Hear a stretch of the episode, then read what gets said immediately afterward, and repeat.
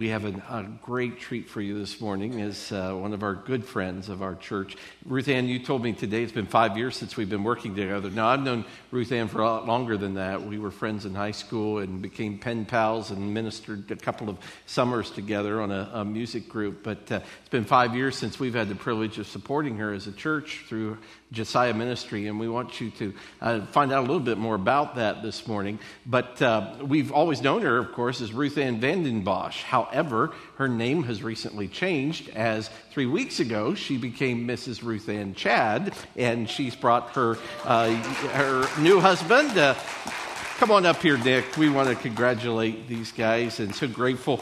Congratulations.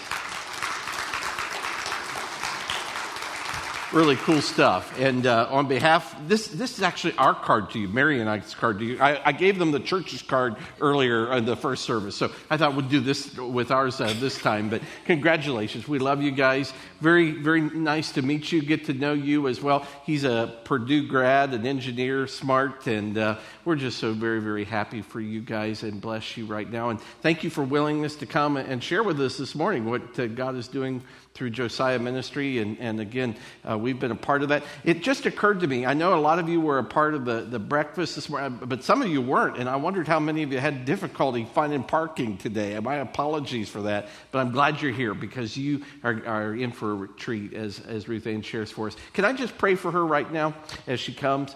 Father, we just want to lift up uh, both uh, Ruth Ann and Nick, and so grateful, Lord, for the, the, the, marvelous way that you brought them together and the, team that they are going to form, Lord, to bless your name, to magnify your name. I just, I just pray that the power of your Holy Spirit will bind their hearts together, and Lord, may they, uh, may they see much fruit as a result. We pray, Lord, uh, your blessing on Ruth Ann today as she shares the message.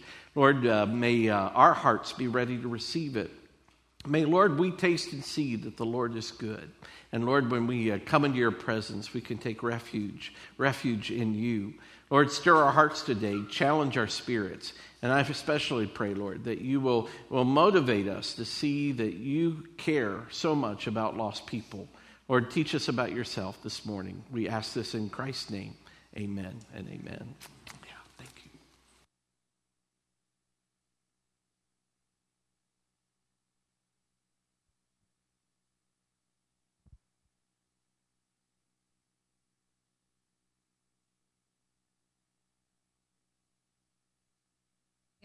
Ah, we have a microphone. Yay. Good morning.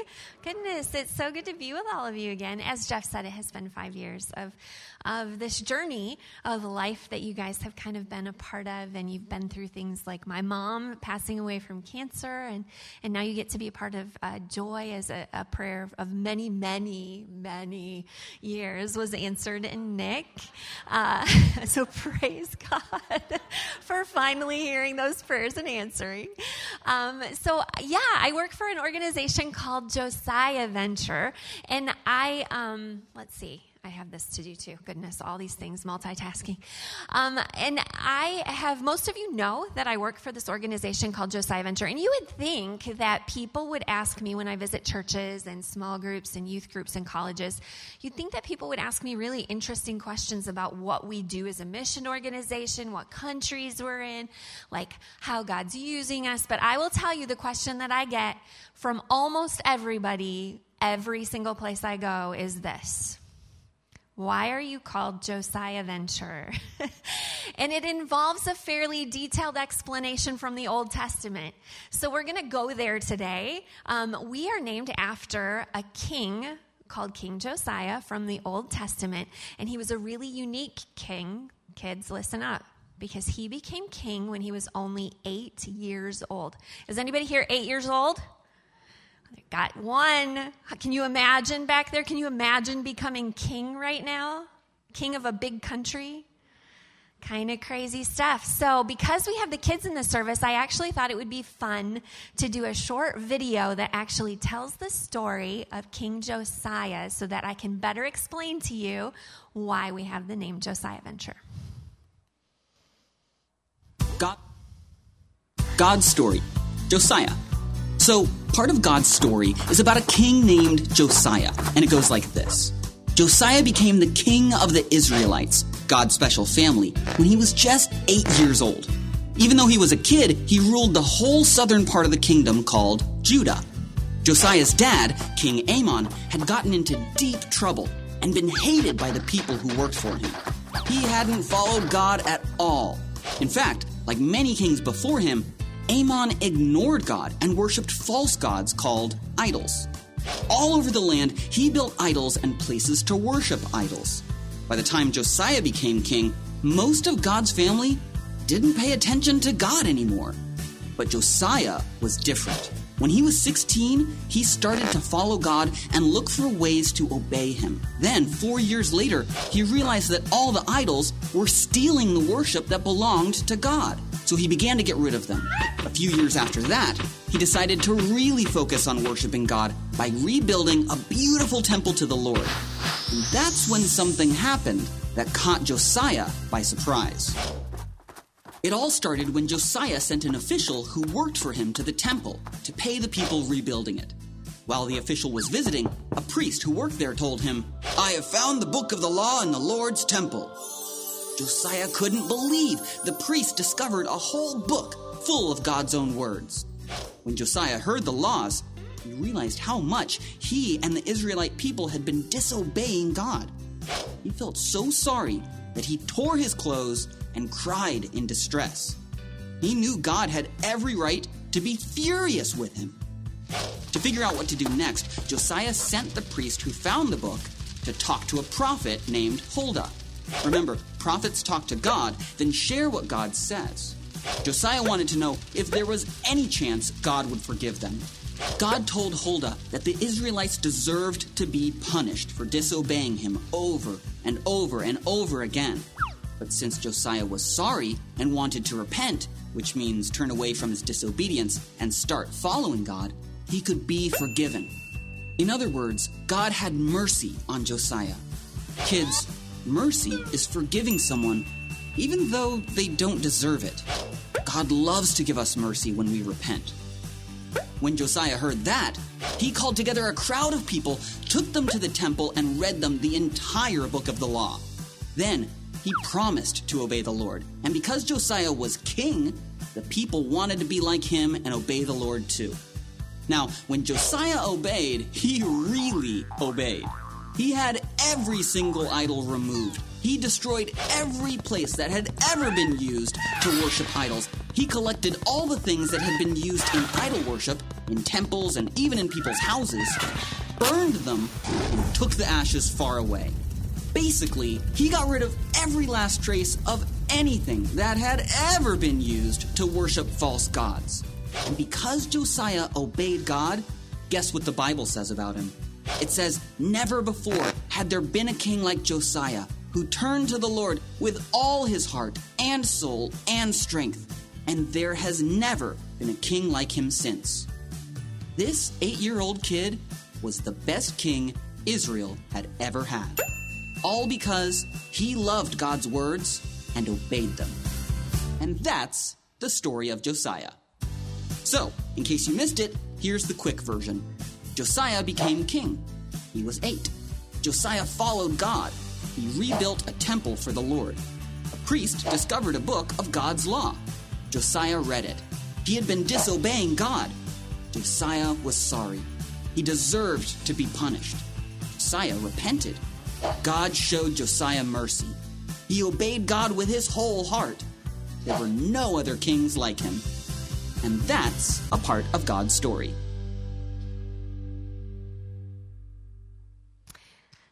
Yeah, that was a good video, huh? So, the mission organization that I work for is named after this boy king who changed his entire country for God as a teenager. And I know that sometimes as adults, we can look at kids and we can look at teenagers and we could say, they are really great kids and really great teenagers, but they need to grow up a lot and learn a lot of things before God's going to use them to change his kingdom, right? And that's not true. If you're a kid here, if you're a teenager here, this story proves that God sometimes will use people your age to change big things in his kingdom. So we believe that in Josiah Venture. Josiah Ventures in 14 different Eastern and Central European countries. And those countries that we're in are a lot like the country of Israel was when Josiah became king. They are almost, they have almost nobody that's seeking God. In fact, two of our countries that we're in, the Czech Republic and Estonia, are the two most atheist countries in the whole entire world. They kind of go back and forth for first place. And that means that almost everybody in those countries believes that there's no God at all. So hardly anyone in these countries believes that there's God, but there are a few people in these 14 countries that are seeking God and obeying Him. And you know what? Some of those are young people. And that is who Josiah Venture is looking for. So, what we do is we go into these 14 countries and we partner with local churches and we say, hey, do you have a few young people in this town that love Jesus? And can we come alongside you and help you invest in those young people so that they grow and flourish and learn how to follow Jesus well and are able to maybe reach some of their friends for Christ? Right now, there's less than 1% of the people in, East, in these 14 Eastern and Central European countries that know Jesus. And so that's something that we're coming alongside churches and helping them with. And we call the young people that we're working with young Josiahs because we believe that God can take those young people and use them to possibly turn these country statistics completely around. So I thought today would be really fun to actually share a story with you about a young Josiah that I met last summer in the country of Slovakia. So let me introduce you to Yanni. Yanni's name in English would be John or Johnny. So if your name, if you're here and your name is John, your nickname would be Yanni in Slovakia or Jan as an adult. Um, and he is 16 and he lives in a little town called Giraltovce. It's on the far eastern side of Slovakia. Um, and he is a follower of Jesus and he really loves Jesus with all of his heart. But just like you and me, he's learning how to follow Jesus well and he's learning how to obey God's word in various situations. And sometimes he messes up, sometimes he makes mistakes. And today, the story I want to tell you about Yanni involves a time when he made a pretty big mistake. Um, and so I'm going to share this story with you. Um, and I just want you to think about what would happen if Yanni didn't have people pouring into his life and discipling him and helping him grow in this in this area. So last summer I took a team from my church. I'm from Fort Wayne, Indiana. And I work for Josiah Venture, and so this isn't necessarily a part of my job. Normally, I send um, college age students over to do internships all summer. Um, that's my role with Josiah Venture, but I'm so passionate about what they're doing. And one of my friends who uh, works in Slovakia said, we have a little church that needs a team to come and partner with them. And I was like, I think I could maybe get a group of people from my church in Indiana to go over. So this is the team. They had just landed uh, in Vienna, in fact, and we were all pretty jet lagged and tired. Um, but we partnered with Yanni's church in Giraltovce, and they their church needed a church from America to come over and partner with them to do an English camp. And that might seem kind of strange. Living here in the United States, it's hard to understand why you would want to do, and if anybody would even come to an English camp. But when you live in Slovakia or some of these other small countries, and the only language that you know is the language from your country, it really limits your ability to work in other countries.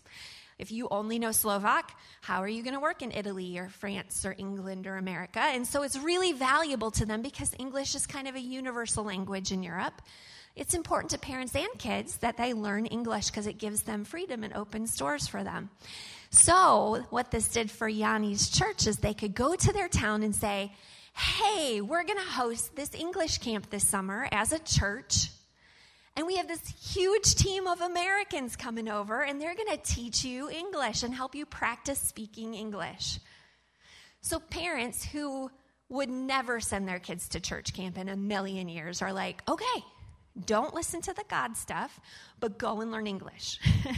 so we have all these kids who come to this camp who really want to meet Americans, really want to practice their English, and have been firmly instructed like, we aren't sure about this whole church thing, like, just try to ignore the God stuff, but pick up as much English as you can. So we got there and we met the youth group. There were about 10 of them, about 10 young people that this little church was investing in, 10 young Josiahs. And they were hard at work. They all had a role at the camp, they all had been placed in positions of leadership based on their gifts.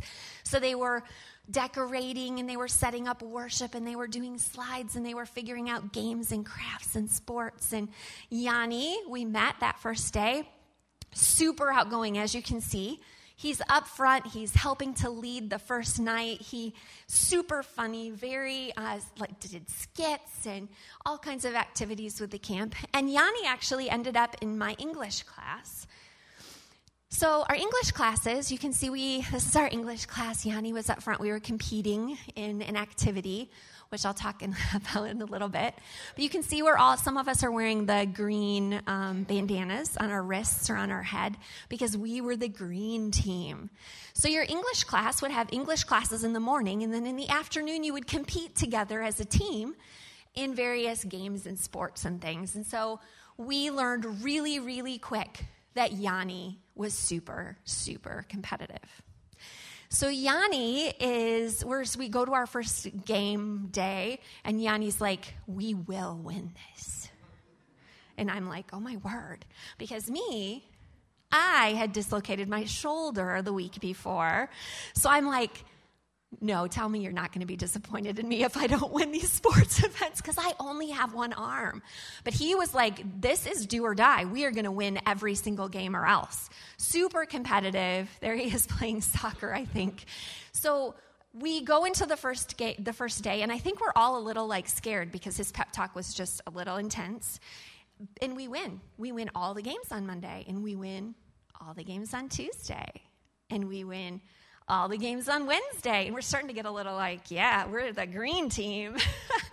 and we hit Thursday and we lose our first game. And Yanni is not happy. He's like, you know, you guys, like this is super important. We lost our we lost our first game. There goes our winning streak. We cannot lose any more games today. You guys have to work harder. You have to work harder. We have to win these games. And we're like, okay, okay. We get to our second game and we lose again. And Yanni is furious the whole way we're walking to the third game, and he's like, This is terrible. I can't. He's kicking stuff. It's so bad. We have got to win this third game. We cannot lose all three games today. This is this is a disgrace. And everyone's like, Oh my word. So the third game wasn't even a sports game, it was like a game of intellect. So we split into two, and half of our group had to do Sudoku which I've never done in my whole life. And the other half of the group had to do this the one of those word puzzles that's like the German man lives in a pink house and he's bald. And the Dutch woman lives in an apartment and has a dog. And, the, and you have this like, like 500 people living in various places, and you have to figure out who, who lives next to who and who has what pet and what color hair. And I'm just like, this is horrible. Don't depend on me. We get to the end of the game, and of course, like the other team just destroys us. And Yanni completely loses it. And he is screaming. There was one girl on the Sudoku team who had done a whole row wrong, I think. She'd done something wrong with Sudoku. And he was convinced that was why we had lost. And so he was just screaming at her in Slovak. And I'm like, oh my goodness, like, what am I going to do? And everybody, like, half the camp is staring at us. And I'm like, oh and the pastor shows up of the Slovak church. His name's Peter. He shows up and he like pulls Johnny aside or Yanni aside, and we comfort the girl who's crying because anyway, I'm just like, this is so bad. Like Yanni's a leader in this youth group, and this girl who's crying isn't even a Christian. And and the worst thing was, we had been working all week in the evening programs. We'd been sharing through the story of King David, and we'd been working the whole week to this point on Thursday when we were going to share the gospel message that night. And I was like, oh, this is just such bad timing. Like, and half the camp saw, and and he's supposed to be a picture of who Jesus is. And so I just started praying, like, God, I don't know, like somehow, like if you can redeem this, if you can turn this around, I don't know. Like I'm just so disappointed in him. So we got to that evening, and Peter stood up and he started to speak. Um, and Yanni stood up and he went up to the front of the room and he asked Peter for the mic. And, and he stood up in front of this room of teenagers and tears just were running down his face and he said, I am so sorry. I am, I am so sorry that I acted the way I did today. I was wrong. And I shouldn't have yelled like that. And I know, like, I'm a follower of Jesus and I, I am supposed to, like, love people and be kind to people and be a good example of how much God loves you. And I was horrible to a lot of you today, and I'm so sorry. And so, you know, people are tearing up a little bit because, you know, it was really a big deal that this guy got up and, and apologized like this. And, and Peter got back up and he took the mic and he said, now, as we've talked about, we talked about David and Bathsheba earlier in the week and how David was really sorry about his, his sin with Bathsheba and how he went to God and God forgave him, but God also said there's some consequences to that sin. And, and David was punished for that sin, even though he was forgiven. And so the pastor stood up and he said, just like we talked about we talked about King David. Like Yanni and I talked about the fact that there's going to be a consequence to this sin. And he said, We talked about it a little bit and decided that his punishment would be that he's going to sit in this kiddie pool over here, and I'm going to take this great big bucket of ice water and dump it over his head. So Yanni, with tears still running down his face, like goes and sits in the pool, and he's like, I deserve this. Like, I'm, I'm okay with this. And the pastor says, Now, I'm going to put this ice over Yanni's head as a punishment for his sin today. He said, But maybe there's somebody in this room that would take this punishment for Yanni. And everybody's like, And all of a sudden, a little arm went up near the front. And I looked to see who it was, and it was the girl that he had made cry. And she's not even a believer. Like, she doesn't know, like, the significance of this at all. And, and she stands up, and Peter's like, Are you sure you want to do this? And she's like, Yeah, I'll take it for him. And so Yanni's crying and he gives her a big hug and she sits down in this pool and Peter pours the bucket of water over her head. And um, then he looks out at all the kids seated in that room and he says, You guys, this is what Jesus did for you. Only your sin didn't deserve a bucket of ice, your sin deserved death. And you were sitting there. You, your sentence, your punishment was death, and Jesus took it for you. And he went and suffered and died on a cross and rose again so that you would be forgiven of your sin and you would be able to spend eternity with him in heaven. And of course, there wasn't a dry eye in the place, including mine. And later that night, we had a chance to pray with a lot of teens that finally understood the good news of Jesus' death and resurrection and knew for the first time the depth of God's love for them. And I was just in awe of a couple of things of how God had used such a bad situation to, number one, provide a teaching experience for this young Josiah. Who knows what God's going to do in the future in Yanni's life? We, we, uh, the sky's the limit. And, and that was a really teachable moment, and that pastor stepped into it and trained him and taught him. And second, God used it to really teach everyone in the room a little bit more about God's grace and God's love for them. And then I was a little bit overwhelmed by the idea that this kind of stuff with these young Josiahs is happening in all 14 of our countries all the time. All over the place, young people are being raised up as followers of Jesus Christ, being discipled, learning how to read the Bible, learning how to pray, becoming people who can turn around and go back and reach their friends for Jesus. In Josiah Venture, we call this from the harvest to the harvest, meaning we go to the harvest fields that are ripe, that are, have, are full of people who don't even know that Jesus loves them. And we are reaching them and bringing them into the local church and helping that local church disciple those kids to the point where they are leaders and can go back and reach more people from the harvest back into the harvest. So I'm going to play a quick video for you.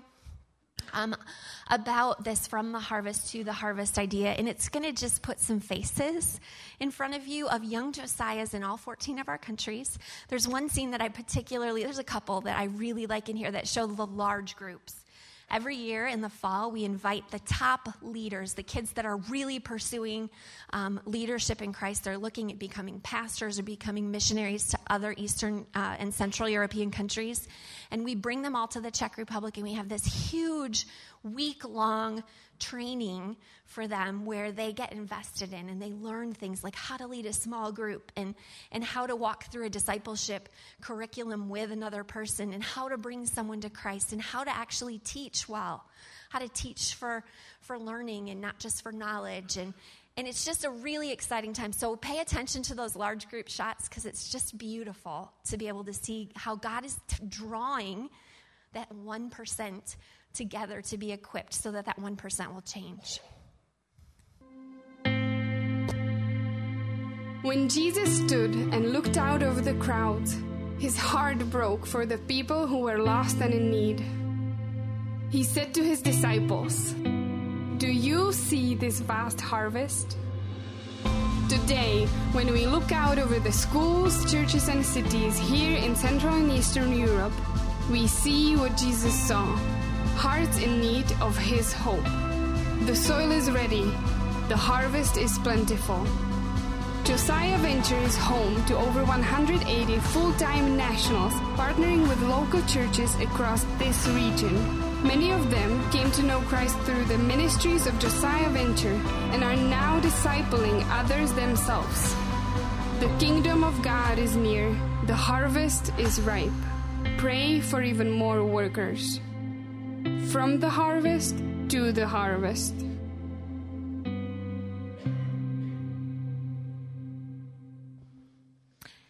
So, as I finish up today, I just want to um, leave you with this verse from Matthew chapter 9, verses 37 and 38.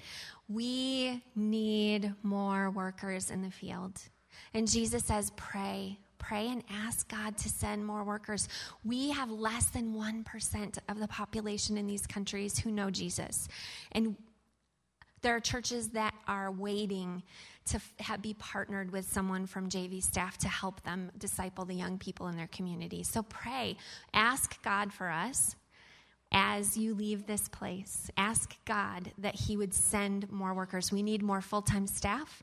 We need more interns. That's the program that I work with, sending college students over to Eastern and Central Europe each summer. And we need more short term teams. So if this church or if a church that you know, their youth group or their college group, might be interested in going to one of our countries and serving like we did with Yanni last summer, um, look us up, give me a call. I can get you connected with the people who lead those things and, and get you a country that you can be connected with. So um, thank you for having me here today. It was just a joy to share a little bit of my heart with you. Um, and it was just good to see all of you um, again today. Um, I think, I don't think that there's going to be anything, they're probably all cleaned up for breakfast, but I think our booth is still up. So if you want any more information, come and see me. We'll go wait by the booth for a little while after service or come see us before we get over there. I have a limited edition amount of Ruth Ann Vanden Bosch prayer cards that will soon be Ruth Ann Chad. So if you want last chance to get a Ruth Ann Vanden Bosch prayer card, and if you would like to be on my mailing list or you'd like to get the new prayer card, you can sign up. There's a sign up sheet off on my table. So um, let me close this in prayer. Father, we love you. And we love that you um, delight in taking situations that seem sad and hard and wrong and turning those things into things that are just beautiful. And we're so thankful for the things that you're doing in Yanni's life. We're so thankful for the things that you're doing in hundreds and hundreds of young people in Eastern and Central Europe. And God, we're thankful for the things you're doing in young people's lives right here at North Olmsted. And God, I know that you have a plan for each person that's in this room, and I pray that they would step into that plan with boldness. I pray that you make it clear to them um, what they're to do next, and I pray that there might even be some young Josiahs right here in this church this morning. And I just pray that um, you would encourage us to take bold steps of faith and to seek you and follow you. And I pray your blessing on each person as they leave today. And we pray all these things in Jesus' name. Amen.